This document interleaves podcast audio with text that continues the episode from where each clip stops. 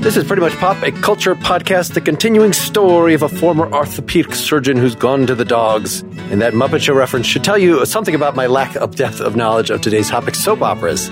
That much maligned TV format, which in its original daytime incarnation has nearly disappeared, yet its serialized and or schlocky DNA is all over so much of today's television. I'm Mark Linsenmayer, or perhaps I was replaced for Pretty Much Pop Season 2 with my evil twin. Tune in next time to find out. I am Sarahlyn Bruck, a writing professor and novelist. At least I think I am, or maybe I have amnesia and I'm actually the matriarch of a powerful and wealthy family and hiding a few dark secrets. I am Kayla Dricey. I am a writer by night, a veterinary hospital manager by day, a history nerd, happy to tell anyone who will listen why Lyndon Johnson was the best president we've ever had. Yes, so Kayla was on our disability representation episode a while ago and it's good enough to, in the new season two regime, to be a guest co-host. So yes, we should say, as little as I know about soap operas, you know a little more, right? You took a class at least? yeah, I, I have a degree in screenwriting. So theoretically, we've done a few units on soaps, and certainly those are a place where new writers are targeted to start.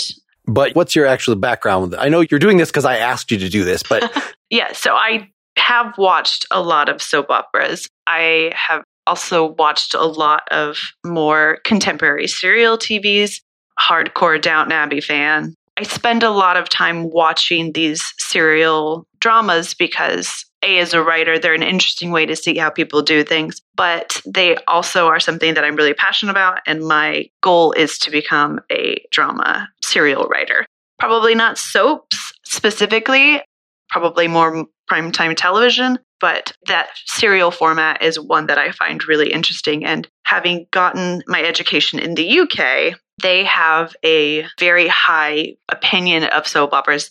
They are definitely part of the contemporary cultural landscape.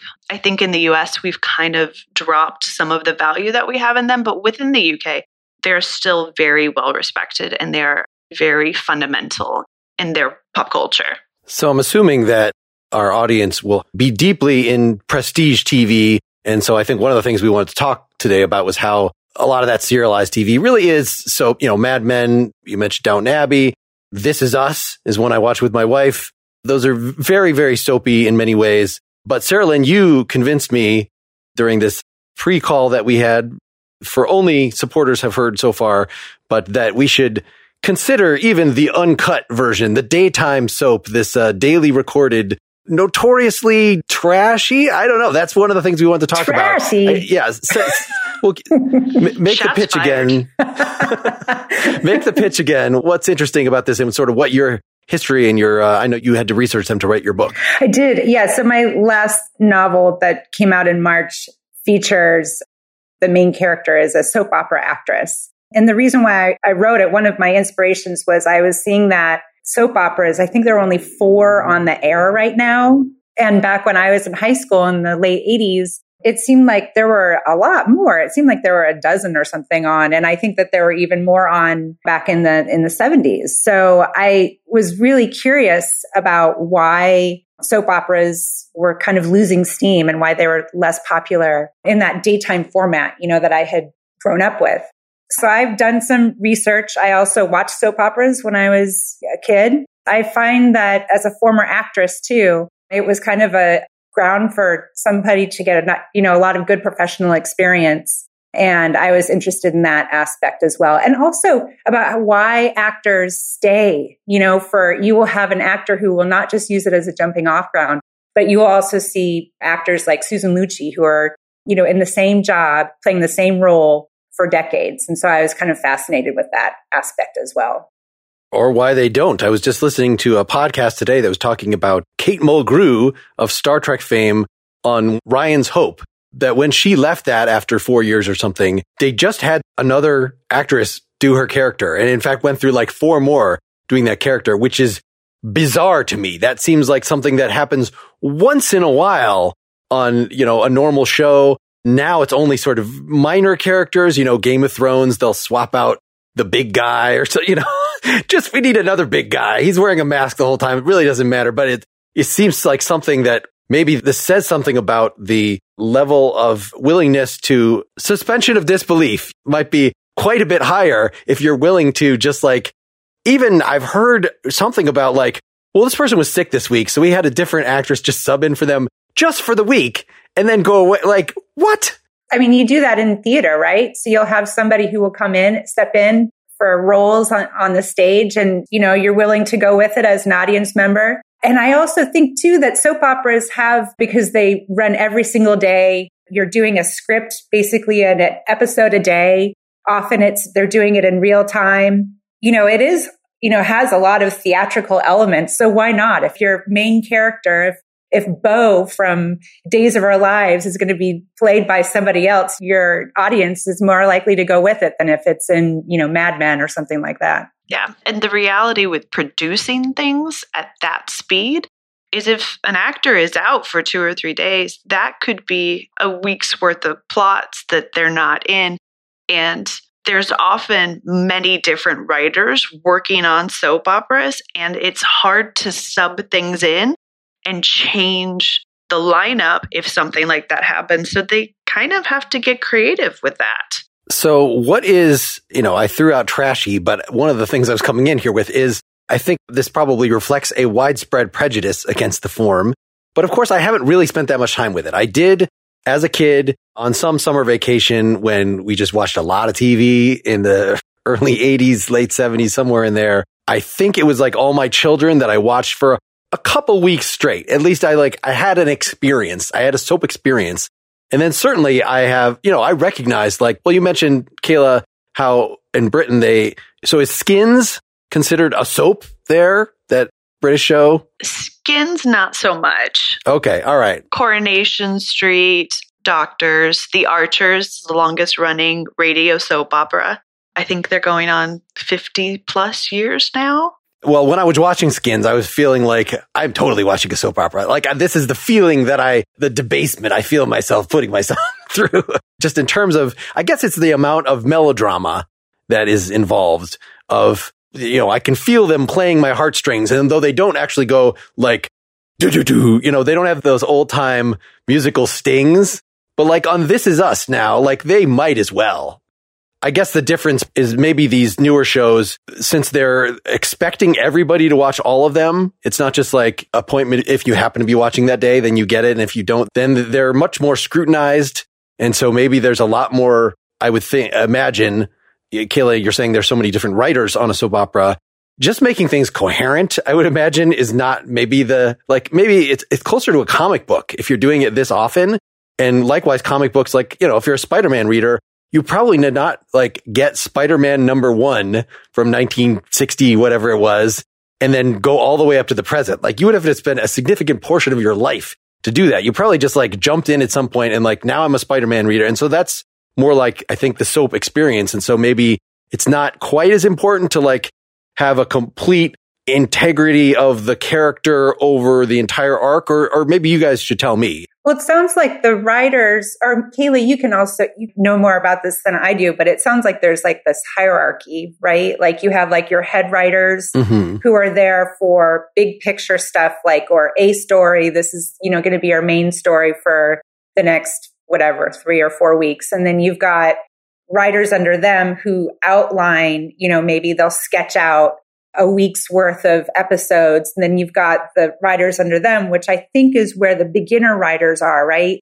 That actually go day to day and they're the ones who produce those daily scripts. So it's very much, they go from big picture, which sounds like novel writing to me in a lot of ways. I relate you know, they go from these big picture ideas up to the minutia. Yeah, so typically in a series like this, you would have a showrunner, and the showrunner is in charge of making sure that the entire season has an end goal or arcs that they're going to fulfill. And then typically what you do is you break that down into sections within the season.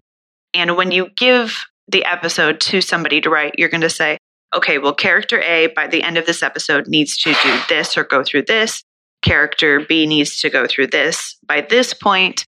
And then from there, it's really open to the writers to come up with the ways to get there. And I think that's one of the reasons that soaps can be really popular is because they feature such a large cast that writers can come in and they can say, okay, well, this character really wasn't used much last season. I'm going to use them and twist them into the plot that I have to write in to keep it going. One of the things that soap operas, but televisions in general, one of the great things that the internet has given us, you know, gifts from the internet, is fan culture. So, as a writer, as really anybody getting into something, you don't necessarily need to read every Spider Man because somebody on the internet has read every Spider Man and they have put all of that information on there for you to access. So, a lot of times it used to be writers would be given the previous few seasons, read through them, know what happened. That information is so much easier to get now thanks to the internet. So, new writers can really jump into the middle of pretty big soap operas and take on these episodes and, and do well with them because the resources are already there thanks to that fan culture. And you can also see what the fans want. Downton Abbey is a great example. It's one of my, I won't lie, it's a passion of mine. I really enjoy Downton Abbey. I think every American who loves British things just has to love Downton Abbey. It's a requirement to keep up your license as a fan. And a lot of the fans, okay, I was involved in the fan culture too. I'm not proud, but it was a rough time in life uh, while I was getting my degree. Was there some uh, fanfic that came out of this as a writer? I cannot confirm nor deny these accusations. Um, I definitely didn't write about fan fiction as part of my dissertation. That totally didn't happen. Again, not proud. But there was a huge fan community that really wanted two particular characters to get together. And by the end of the series, sure enough, it happened and the fans went absolutely insane. And I honestly don't think that if that fan culture wasn't happening, that they would have gotten there. Writers are a little narcissistic. We want to see what people think of our stuff. We want to see what they're enjoying. And I can't imagine that the writers of that Julian Fellowes wasn't looking to see what people wanted, or certainly the producers who were making beaucoup bucks off of the show were not looking out into the internet land to say, okay, this is what the fans are really excited about. You're finding that they're doing that with these limited series now, too, that when fans want more, so say you've got like White Orchid. Have you guys been watching that? Not yet. Not yet. Okay. It's so soapy, but it's a limited series, right? But they, I think they've already ordered another season or they're talking about it because there's been so much, it's been so popular. And each one of those characters is hilarious, some more than others, but it's like watching a car wreck or something sometimes. It's like you can't look away. Or Mare of Easttown, like that also, even though that was prestige TV and it was a limited series, I think they're talking about doing a season two. I don't know how they're going to bring everybody back, but you know, they're talking about it. Just swap out the actors. It's fine. Yeah. No one will notice. It's this really interesting wave that we ride in media where, you know, it used to be you would have these soap operas every single day there's an episode. They're going to go forever. You're going to like watch the actor die on screen. They're going to die in the saddle.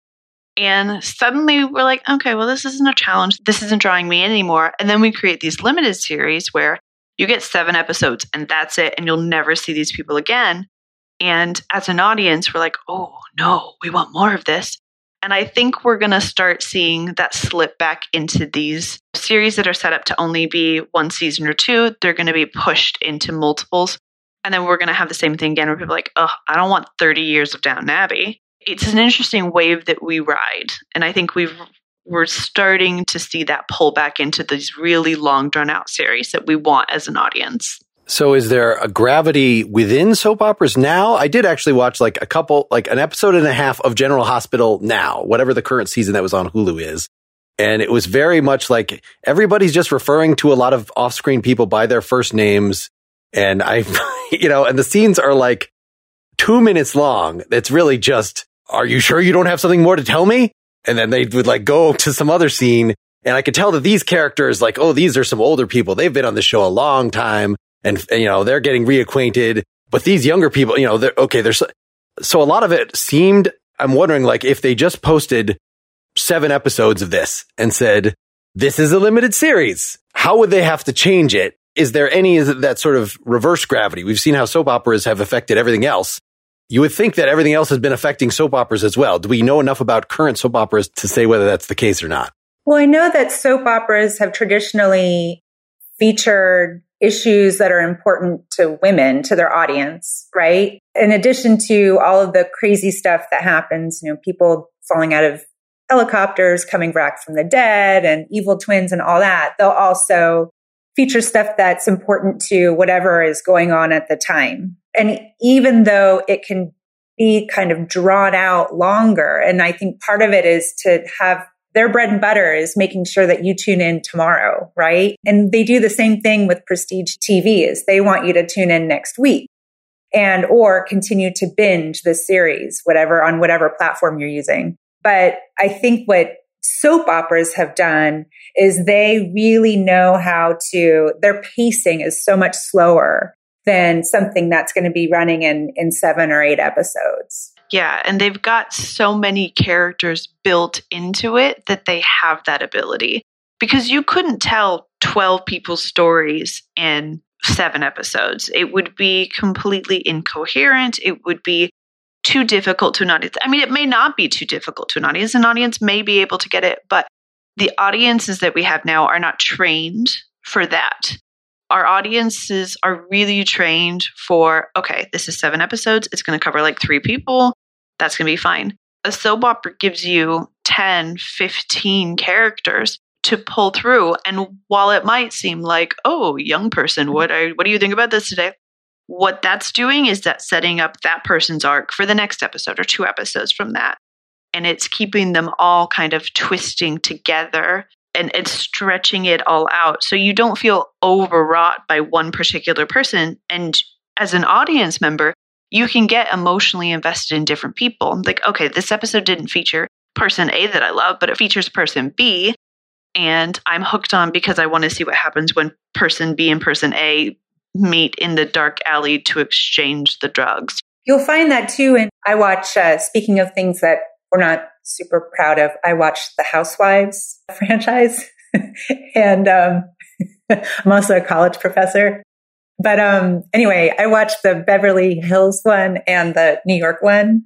And their pacing is so similar. I can see how Andy Cohen has totally stolen from the daytime format because it is so much slower than these these other series, even Downton Abbey, which seems to have far more episodes per season than others.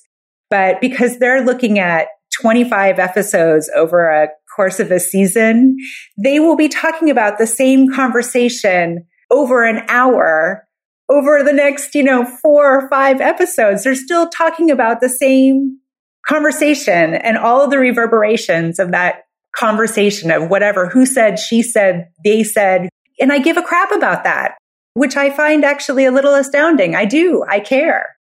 Screenwriting, especially serial TV drama, is all formula. And it's just what pace you put on that formula. But you can watch one episode of a comedy or a drama and see the exact same formula story A, story B, story C, story A, resolution, story B. You know, it's all a formula and you just have to master the formula and tweak it a little bit for what you're trying to do. I wish I had counted. Maybe these are not distinct stories, but in that episode of General Hospital that I was watching, it seemed like it was A through E, at least. Like it was a lot of different scenes. And maybe some of these were just different characters that were talking about the same thing or, you know, related somehow to the same missing person plot or something like this. And so it wasn't really that much to wrap my head around.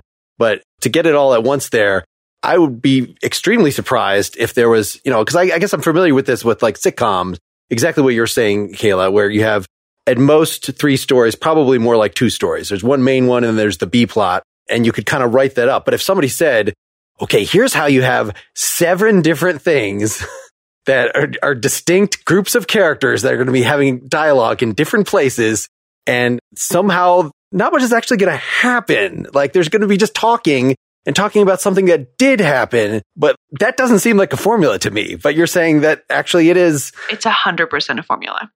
And it is writers sitting down and literally plotting out all of those beats of when story A happens, when story B, story C, story D, how many stories you want. I think Grey's Anatomy is a great one to look at I love Shonda Rhimes. I think she's incredibly talented.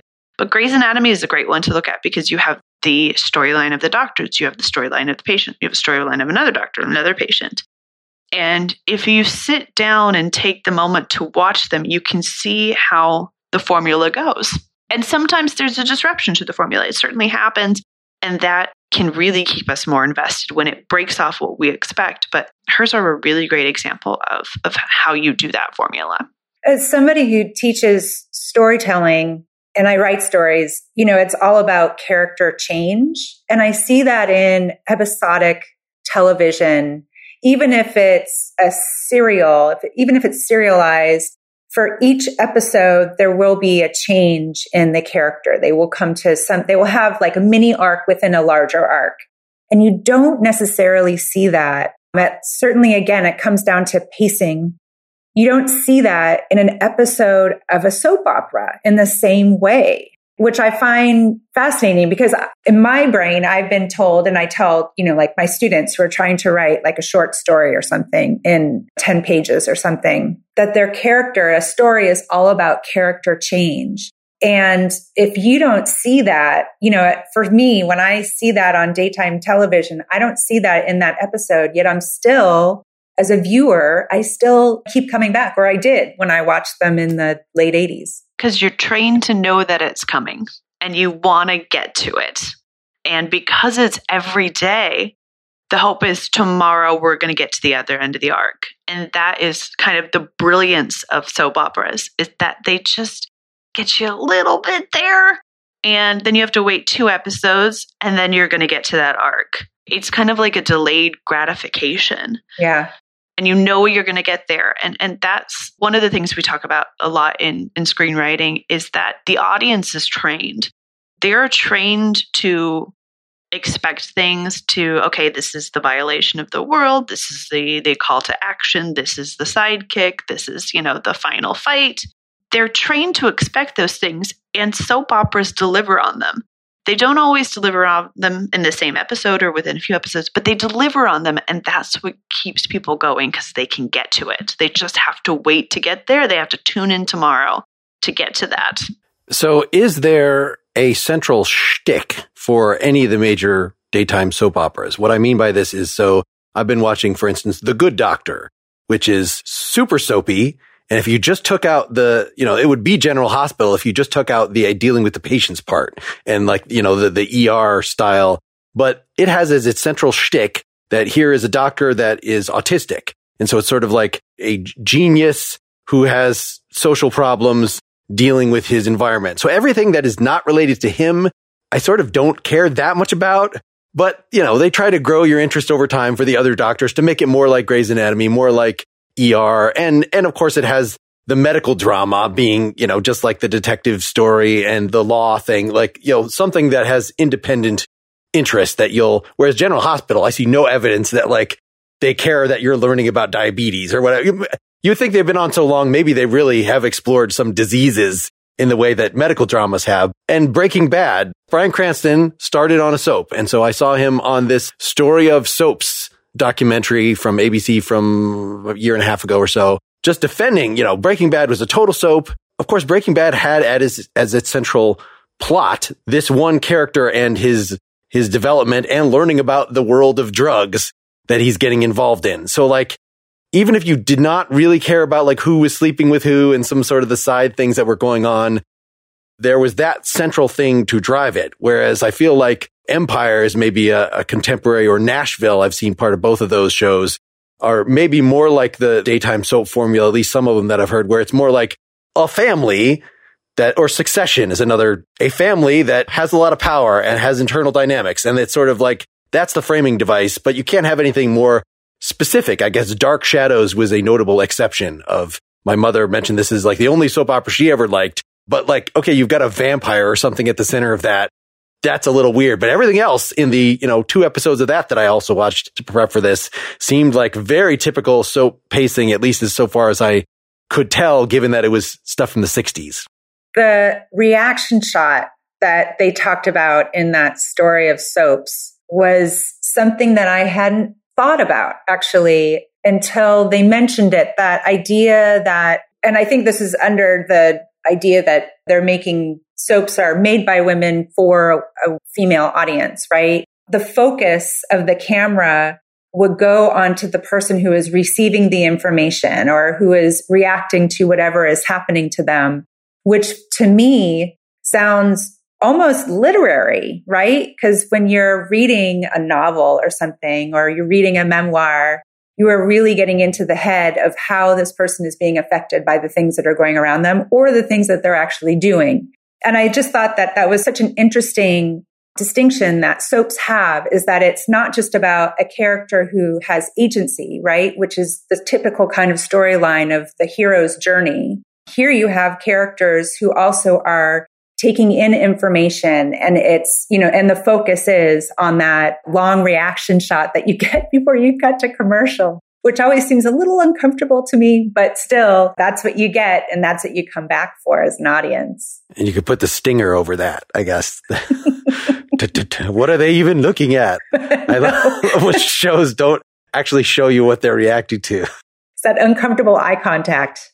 It's quite interesting too because they were designed around commercials. So if you look at some of the older soaps, the commercial time, you know, the running time of the story is different than what we have today because your commercial slots are different.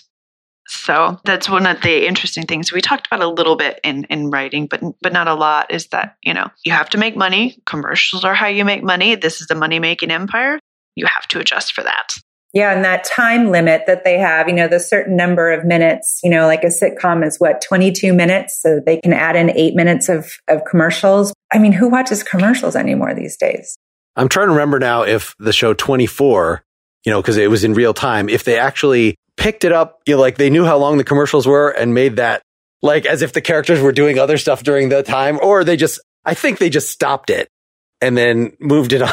Yeah. Because otherwise know. you couldn't end on a cliffhanger because you'd be like, and then, you know, something exciting is about to happen. Three minutes later, it's all resolved and they're on doing something else. Like you'd have to just make every commercial break while they were just driving somewhere, which might have been the case. I don't remember that show well enough. I only watched one season of that. Oh, I remember that show too. And I used to look to see if Jack Bauer would ever eat dinner, you know, or like, go to the bathroom. You, right. Do you ever take a pee break? Yeah. Well, they're showing somebody. They're not just showing the same character for 24 hours. They, they go to the hijackers or whatever during that time. Conveniently, also not at home having dinner. what will the next point in the discussion be? Stay tuned till after these sponsor messages. I'm excited to tell you about the new Pretty Much Pop sponsor, Nebia. Backed by some of the biggest names in Silicon Valley, including Tim Cook, the Nebia by Moen Spa Shower is designed by former Tesla NASA, and Apple engineers who spent years researching and developing a superior shower experience that saves water and is anything but ordinary. Nebia is known for its advanced shower technology, and the Nebia by Moen Spa Shower is the most advanced shower yet. It's got twice the coverage and half the water usage of standard shower heads. So think about this. The coverage, why they call it a spa shower is because it just really fills the space. In a normal shower, I'm like rocking back and forth, trying to keep all of my body warm. Nebia generates atomized droplets that provide a powerful spray, rinsing shampoo and conditioner out of even the thickest hair. And I like the water savings. Lower your water bill, good for the environment. With easy self-installation, Nebia by Moen can be installed in 15 minutes or less without the need for contractors, plumbers, or broken tile. If you can change a light bulb, you can install Nebia by Moen. And given that I was able to do it, I'm pretty sure you could handle it. Nebia also offers sleek and sustainable bathroom accessories such as shower shelves, shower curtains, hooks, and what they provided me with, bath mats.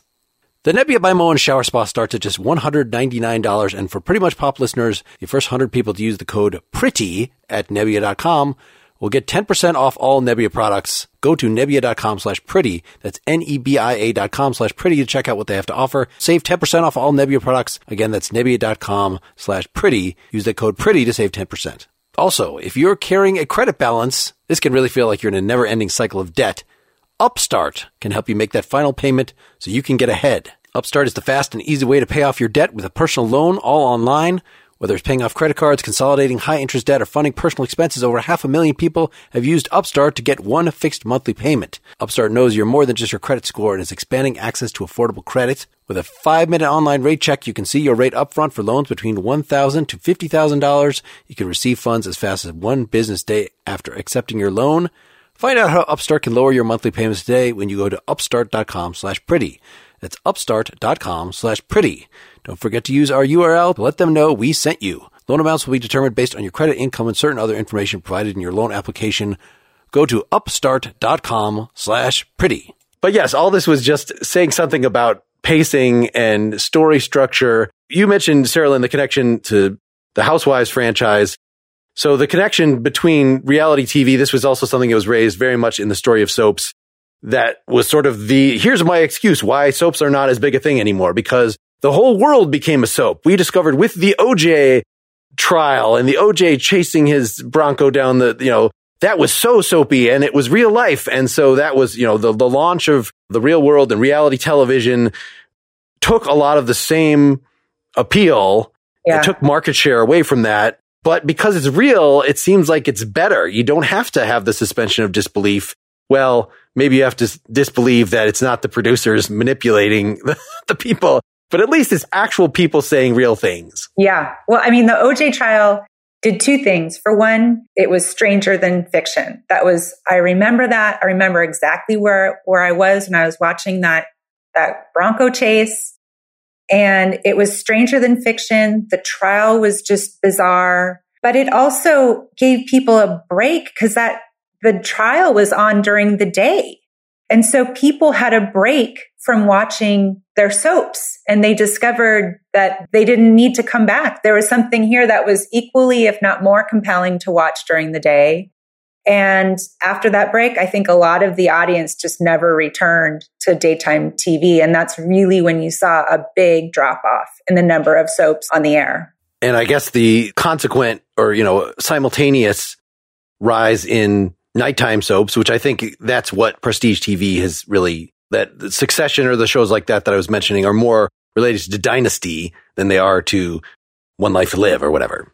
Oh yeah. Did you guys watch any of those nighttime soaps from the 80s like Dynasty and Dallas and Falcon Crest? I haven't watched any of those, but I feel like everybody knows about RJ being shot in Dallas. Yes. Like that is just one of those cultural things everybody knows. JR, JR. JR. Yes. I remember talking about that when I was five or something. Like, and I have no idea what the show was. But everybody's heard about it. But I think we were like acting it out. We are like yeah. doing games related to this thing that we don't know what it is at all. And just stuff that like lives in the culture. Like there was a whole season that was a dream. Do you remember that? it was all I remember a dream. hearing about Came that. from yes. Dallas.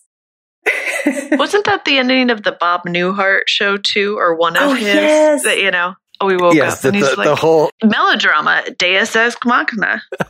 and all of the um the teen nighttime soaps like 90210 and Melrose Place like I was totally obsessed with all of that when I was in college and afterwards and that was once a week you know and it wasn't filmed in the same way but it still had all of those same elements it was all very relationship driven there are a lot of love stories there were some you know ripped from the headline stuff in there too, but a lot of it also was, for lack of a better better word, like kind of stupid, but entertaining at the same time. Well, and I've been wondering about this. It was described in the documentary as TV by women for women.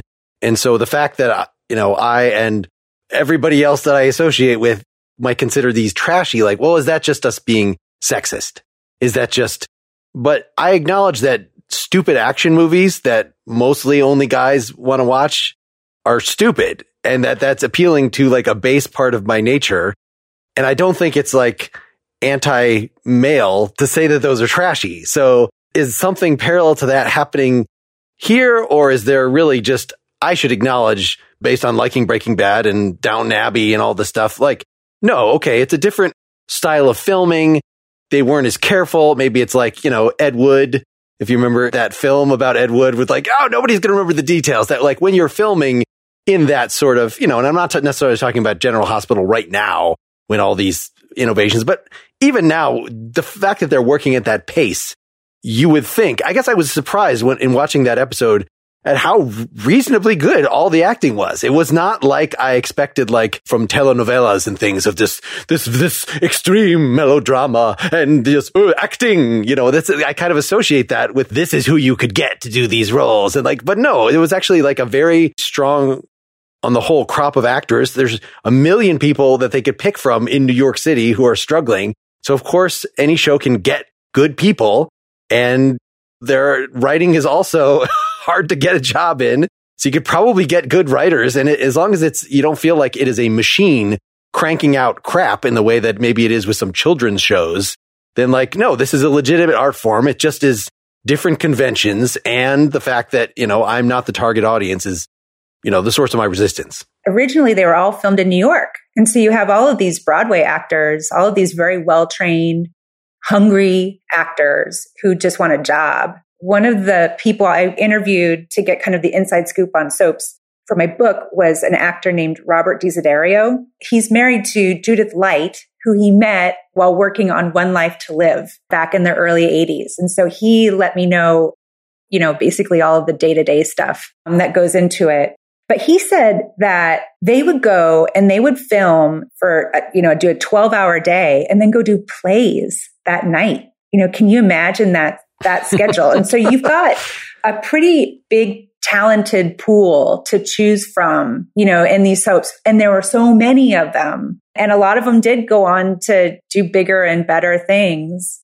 I mean, you don't see that, for example, like in the wrestling. Maybe The Rock, I guess, is your breakout star. I don't really know. But if that's like what soap operas are to men, you just don't have the same, you know, return on, on your investment really when it comes to those actors going off and doing something really different and creative and smart. And I think too, if you look at sort of the history of media, you know, you have high art and you have low art. High art, opera, you know, dramatic theater. These are rich, typically, you know, white, upper middle class people consuming this. You have things like vaudeville and burlesque that are lower art forms. Certainly, a melodrama goes in there for a while, and they have a different target audience. And as you see things develop, the idea of soaps being made by women for women put them into, I think, naturally kind of that sexist low art form. You know, it's just for housewives, and housewives don't count for anything because you know they're not making money and they're not contributing to the economy, and they're uh, it falls into that. And there's a bit of accidental sexism maybe that comes with that. It's not necessarily an intentional thing, but you know, if you associate naturally these types of program with people who you might typically discount their value in society, you're going to discount the entertainment that's designed for them. And I think recognizing that and being able to think critically about that going forward is what we need to do. Yeah, that was also one reason why they were a typically male executives would leave kind of these daytime shows alone so that they could talk about the issues that were that mattered to women well, and I imagine in a less condescending way than after school specials, you know, the way that we were as young people delivered up to hear, learn about what bulimia is or whatever. Like it's these seventh heaven. Oh man, brutal. Best little girl in the world. that is what I was thinking specifically of. also, often with who is the actor that was the star of that? Jennifer Jason Leigh. Jeff, yes, yes, these people that often go on to do. I think my my sister had called me up like we just watched Jan from The Office in an after school special as a teenager. Like I don't remember what the thing was, but like they can go have actual careers. I mean, Jennifer Jason Leigh played Lady Bird Johnson in a film about Lyndon Johnson. Just throwing that out there. well, I, yeah, I think it's just it is hard to get acting jobs, and so probably often action movies are probably an exception. That all the side characters in Predator or whatever the Predator 9 or, you know, are probably not like the Shakespearean actors that then went on to do great things. You have to have some, yes, if you're casting people because they look buff. I guess that was a fear is that maybe in soaps they're casting people specifically because they're the prettiest people around. And so it's going to be more of the models, you know, that is going to be the pool as opposed to people from Broadway, you were saying. Pretty people in the entertainment industry, as we all know, are kind of a dime a dozen. So if you don't have some talent, you're not going to go very far. If you're not easy to work with, forget about it. I could see how this would be just the best training ground. You really learn how to work. And if you're not willing to put in the time and put in the effort, if you come in unprepared, forget about it. You're done. Maybe Friends is just a, a bad did not help the reputation of soap operas that like that this dopey character who doesn't remember his lines and just seems like so incompetent probably could not function in an actual soap opera environment. Uh, yeah, I don't know. Joey. There's so much talent out there. And there are so many people that are dreaming of that Oscar winning moment that we're not bereft for talent. And this is a great place for people to start and to get noticed. And writers are told you'll get picked up from soaps. That's, you know, you start there, you can get picked up and have your own TV show. It's a starting ground for so many people because the volume is so intense that they have to fill. And the audience is there and sturdy, and they can bring in a new character without losing half of their audience. Yeah, and it's a steady gig because I would even think that as a writer with these shows that are limited series, you're stitching together. It's like freelancing, sounds like to me. I mean, I guess it is freelancing, but you know, you're stitching together these different shows. You're always going for the next job. I could absolutely see why someone would want to be on some episodic network television show, whether it be a soap opera or Seinfeld or This Is Us, you know. And it's a decent living. My um, TV writer teacher, when I was at Central, writes for Doctors, which is a long, long running soap. She's been writing a couple episodes for them every year since the like mid 80s. And it's steady, reliable income. And when you are in the arts, that is not typical. I have a day job and I have a day job for a reason because I too paranoid to live in that sort of financially vulnerable vulnerable space that you have to be in. And soaps offer you a lot of protection for that. I mean ellen pompeo has been in Grey's Anatomy for what? They're like 15 16 seasons now. She's the highest paid woman in television right now. And she got there by sticking it out and doing the long way. And you know it's hard to blame her for that if you have a job that you enjoy, is challenging, and you're making good money and you're comfortable, maybe that's better than the dream of the Oscar. So here's something I should have thought of and researched before we started, which is there's this division between daytime Emmys and regular Emmys. And I would think with fewer and fewer daytime soap operas, I mean, I guess are they competing just against game shows and talk shows and other daytime things? Or can they just get rid of that distinction and say, this is a piece of TV. Most people watch it streaming anyway. It doesn't really matter what time of day it is. We're going to have maybe different categories. We could still within the main Emmys. We're not going to have like a separate but equal. Like that seems like a, and on one hand, it gives people from soap operas an outlet to win many more awards than if they were just lumped in and had to compete with everything else. But, you know, the way we're talking, if you consider Grey's Anatomy to be a soap opera, but yet it, you know, is just with the other dramas.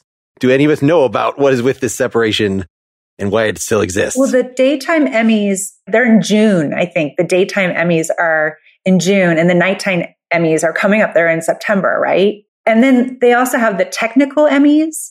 I mean, I know the distinction between daytime and nighttime, but I actually just had a friend who won an Emmy for a trailer that he wrote for a, a Netflix show. He has the Emmy already in his office. it's like, wait, when did you get that? When did that, when did that happen? So I don't understand it either, but it, and it does seem like even between the distinctions of the different quote unquote nighttime shows that you can watch anytime during the day seems a little bit tenuous too. I think Hollywood is a place that likes to celebrate itself. And as much as we might think they should probably get away with just one party, they're going to make it as many as they can. And really, the technical Emmys is, is, something that has been born out of a demand by the behind the scenes people to get the recognition. For so long, it's been, oh, you know, look at the actors. You know, when it comes to Oscar time for costume or technical direction, they're just, you know, watching all the celebrities go to the bathroom and come back. That's the commercial break. And the team behind it do such vital work and, and work so hard for it. And the recognition for so long hasn't been there that there's really been an active step to recognize them and take value in what they do. I trained as a stage manager before I went into writing. So I did all the behind the scenes stuff, never did the acting. Don't put me on top of that stage when the light is on. But you don't run a production, especially a soap opera production, without such a talented, intense technical crew. There was a big excitement within my my art community when sound design and sound editing got added into the Oscars because it, it is so laborious and it is so vital to any film that you see. Jaws is not that stressful without the soundtrack behind it. It's just not. You mute it, you can watch the whole thing without any anxiety. You take it off. that builds it. And for so long, those people were ignored. So I think that's a great thing that they've done, but I don't think we're ever going to see them condense parties. They're going to celebrate as many times as they can, as many ways as they can. that's a good point. you know, once you're done with senior prom, then the Oscars is all you have to look forward to after that. it's just weddings and funerals after that, I guess. Pretty much. As much as we've been talking about the sort of shrinking overall market share of soap operas, just in that there are fewer of them, of course, everything is becoming niche so that even, you know, primetime shows are judged differently based on their ratings than they would have before. So, you know, it could be just that this is a niche. It is still thriving. I also watched in preparation for this. I turned on the, the bold and the beautiful, which happened to be like, I can't figure out how many, whether it's the 7,000th episode or the millionth episode. It, it was a lot of damn episodes. and it just happened to be, this is the one that I tuned in, you know, interviews with everybody involved and showing how they like went overseas and they're worshipped like the Beatles that it seems like, yes, okay, if there's a niche that you don't know why it's popular, it's because internationally they love this. Like maybe also just places in the US outside your own scope, but they were doing these things to giant amphitheaters in Italy or something like this. So yeah, so I don't know what to make of that in terms of that continued fandom and just the way the niche has twisted. If that says just something about the state of the various cultures now or what. Well, everything's niche now. You don't get the numbers. What are Nielsen ratings anymore, right? So it's like you don't get tens of millions of people watching something unless it's the Super Bowl. That's now our our litmus test. And, you know, and you used to get those numbers, you know, during a very special episode of, I don't know, some sitcom or something. Different strokes. Different strokes. Yes. yes. Nancy Reagan came on. or, you know, or even Luke and Laura or Who Shot JR, you know, we don't have these the same conversations over shows. I mean, one because we're not watching them at the same time anymore. You know, I mentioned The White Lotus, that new show that we're watching right now. I think we have one more episode left, but that's not become a cultural conversation just yet. It's still everything is so niche now. And I and I think about soap operas which already you know, in a way had audiences who were, you know, a little bit marginalized where do they go? Do they go on the internet now, you know, or could they survive on something like Hulu or on, you know, could new episodes survive on, on a streaming platform? I don't know because it's, you know, those shows are actually thrive from that shared experience, that everyday viewing. You're not supposed to take a break. We've seen what happens when you take a break from soaps. People don't come back. There's also just a technical difference of having these. So now that all TVs or, you know, new TVs are these super high frame rates, I guess that was the thing that distinguished soap operas in the first place is because they were on videotape at a higher frame rate than, you know, people were used to watching regular TV, you know, Little House on the Prairie, something like this on film that just definitely had a more cinematic quality. If something is on videotape, like a sitcom or a soap, then it looks somehow cheaper. And now we've gotten to the point, well, everything is just using digital video and they could make it look all the same. And in fact, I think I have to adjust my TV so that my, you know, the latest movie does not strike me with such brightness and crazy clarity that it looks like a soap opera. The telenovela effect, it's been referred to. Oh yeah, I know. I just watched somebody just got a new TV and we decided we were going to break it in by watching um, the Elena Ferrante series, my favorite friend, my brilliant friend. And this is prestige TV on HBO based on best selling novel series. And we were really excited about it. And it looked like a soap opera. I, I couldn't, I was like, and even the acting seemed artificial. Everything about it seemed artificial until I went and looked at my poor man's TV and it looked just fine. I was like, oh, thank God. you just have to change it to, you know, change the settings. Yeah, I, I, I don't remember. it is. I'm not very technical. but yeah, you really, if you feel like you're right there on the set with them, well, then it looks like people talking on a set. And that, that's the complaint about soap operas is that it, you know, if you're going to do that, I guess I've changed my mind a little bit about sitcoms in the last year because it seemed like they start there live in front of a studio audience. But if it's actually live in front of a studio audience and the audience is laughing, then it's okay. But it's because that was established as a convention. And then you have like the Brady Bunch and things that are not in front of a studio audience, but have the, the canned laugh track. Like this started this whole terrible, you know, just these associations that makes it so really hard for a lot of people to watch anything with a laugh track at all. We're just so used to the office and things like this. You know, soap operas have never had to do with, deal with that exactly, but they do have that sort of live performed in a theater feel. Yeah. Well, there's even those you can see the going back and forth, you know, like with WandaVision, for example, the way that they shot that was very much like a 50s sitcom to 60s show and things like that. And, or, um, Kevin can go F himself goes back and forth between those. And so I think it's whatever genre you're watching and, and soap operas are, you know, their own thing. I think it goes back to what you said at the beginning, which is that there's a sense of you know, suspending that disbelief for a little bit. You go, okay, I'm going to settle in. I know what I'm getting. I know what this, you know, what you said, Kayla. I know what the story structure is like. I know what the pacing is like. And so I can anticipate. I can, so suspending that disbelief and, and going along with the pacing is just part of the deal of sitting in and watching a soap. Did you guys ever, when you were younger and you were watching things, the commercial break, where you timed it perfectly to like go and get your snack and go to the bathroom and come back just as it was starting. Like that, I remember that so much when you would just be like nailed it every time, and it's because it, it's it's what you're expecting. It, it's the convention that you have, and now you know smart TV, smart technology. We don't have that anymore. You know, the technology I think is a few steps ahead of the media and the content we're creating it'll get there. It's just there's a little bit of a lag between the two of them. There's that sense of um like I if I was watching with my siblings or something and somebody was in, you know, they they yell out back on. You just don't get that anymore. You can just pause it and you can make yourself a really big cheese board if you want. Come on back. well, you're you're bringing me back to I think I had as a as a restless child like sort of an obstacle course worked out of like, oh yeah, I can't wait for the commercial to be over, so I will run out of the room, like into the living room and jump. It was like a specific thing that I knew that I could do if I go up and down the stairs twice and come back, you know, that I will hit that sweet spot as you were mentioning. yeah. I used to chase the cats.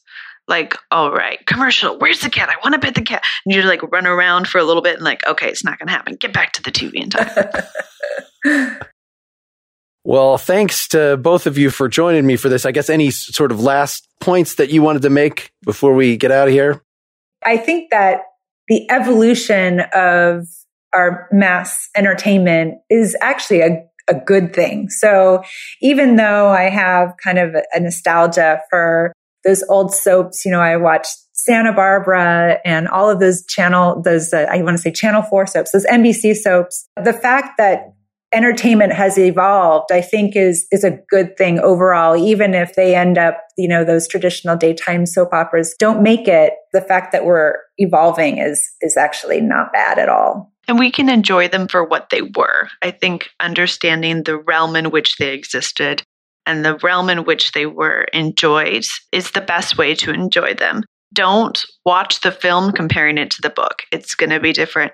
Don't watch the 80s soap comparing it to the 2010s primetime drama. Just enjoy it for what it is and what it was meant to be. Well, and I just wonder if any of these have made or will make the transition. You know, if they decide we just can't keep making General Hospital this way, but there's enough people that like it and, and we've built up this mythos of the town that it's in and the, and the, you know, it's, it's just like the Marvel universe. and we'll, uh, you know, just make it an hour long weekly thing and we'll keep the characters and we'll even keep the plots going. Just make it a new season, but just retool it because like this is now the way people want to watch stuff. They want to watch a 10 episode, one season thing, and then we can take five months off and then we can do another one. And I don't know. It seems like a thing that might have naturally happened, but maybe the fans of this are so attached to that particular way of watching things that as long as those fans exist, then those will these will stay in the form that they are in. If it ain't broke, don't rewrite it. Mm-hmm. All right. So long, listeners. Goodbye.